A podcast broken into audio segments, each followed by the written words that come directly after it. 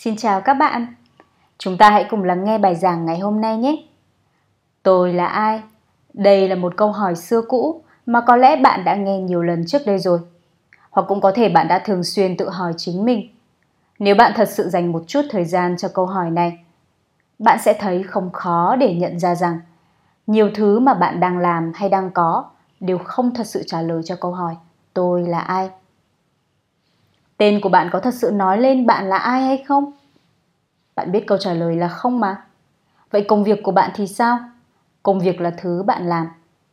Và một lần nữa, nó không thật sự nói lên việc bạn là ai. Bạn có thể thay đổi công việc của bạn bất cứ lúc nào, nhưng không có nghĩa rằng nó thay đổi việc bạn là ai.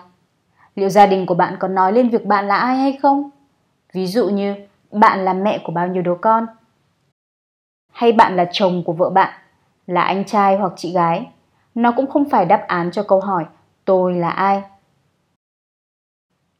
Đáp án cho câu hỏi này có thể xuất hiện khá dễ dàng nếu bạn nhìn nó từ lập trường của vũ trụ.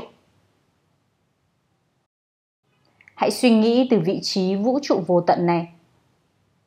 Mọi thứ đều đến từ khoảng không vũ trụ vô tận này. Từ hàng tỷ, hàng triệu năm trước đây, trước khi mặt trời, mặt trăng hay ngôi sao xuất hiện, thì vẫn tồn tại khoảng không vũ trụ vô hạn này. Tất cả mọi thứ đều đến và đi từ khoảng không vũ trụ vô hạn này. Mặc dù nhìn nó có vẻ không có gì cả, nhưng thực sự nó là tồn tại đáng sống, nó là sự sống, nó là tồn tại phi vật chất. Nó là tồn tại phi vật chất nhưng đang sống. Dù hàng triệu, hàng tỷ năm sau, tồn tại này cũng không thay đổi và không biến mất. Nó là tồn tại sống vĩnh viễn. Nó tạo ra mọi thứ của thế gian này. Mọi thứ đều đến và đi từ đây. Đây là cội nguồn của tất cả mọi thứ trong thế gian. Vậy con người đến từ đâu? Con người đến từ đây, từ cội nguồn này. Từ vũ trụ vô hạn này. Vũ trụ trống rỗng vô tận này có cơ thể và tâm trí. Cũng giống như chúng ta có cơ thể và tâm trí. Khoảng không, nơi mọi vật chất xuất hiện là cơ thể. Và ở đó có ý thức đang tồn tại. Ý thức tràn ngập trong vũ trụ đó. Đó chính là tâm trí của vũ trụ. Nó thường được nhắc tới là linh và hồn. Là âm và dương. Hoặc là tròn và chin. Bạn cũng có thể gọi nó là bố mẹ cội nguồn, bởi vì mọi thứ đều đến từ đây. Khi bạn nhìn từ lập trường của vũ trụ, dù có vật chất xuất hiện ở đây hay không, thì nó cũng chỉ là vũ trụ toàn thể. Bạn đến từ vũ trụ này. Và đó chính là bạn. Đáp án cho câu hỏi tôi là ai? Đơn giản là cái này. Vũ trụ là bạn. Thế nhưng để nhìn và biết từ trái tim, từ tâm trí của bạn, chính bạn cần phải trở thành tâm trí của vũ trụ. Nếu không thì sẽ có sự nhầm lẫn rằng tôi là một phần của vũ trụ. Bạn không phải là một phần của vũ trụ, bạn chính là toàn bộ vũ trụ này. Lý do thật khó để nhìn thấy điều này và lý do khiến chúng ta thường lầm tưởng rằng tôi là một phần của vũ trụ là bởi con người nhìn từ lập trường của tâm trí con người. Con người đang không sống ở thế gian này giống như tự nhiên sống, mà con người sống với tâm trí lấy bản thân là trung tâm, và nó là cái này. Thứ tách biệt chúng ta với bản thân thật của mình. Chúng ta có thể dễ dàng hiểu về tâm trí con người nếu chúng ta so sánh chúng với nguyên lý của máy ảnh. Máy ảnh chụp ảnh và lưu trữ hình ảnh và phim bức ảnh mà bạn có trong phim đó không phải là thật. Chúng chỉ là hình ảnh. Tương tự như vậy, cơ thể con người chụp ảnh thế gian và lưu những hình ảnh đó vào trong tâm trí. Vấn đề là con người sống trong thế giới hình ảnh này và nghĩ rằng nó là thật.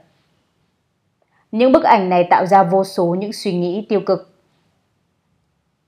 căng thẳng, tức giận và thất vọng. Tâm trí con người bao gồm ba loại hình ảnh.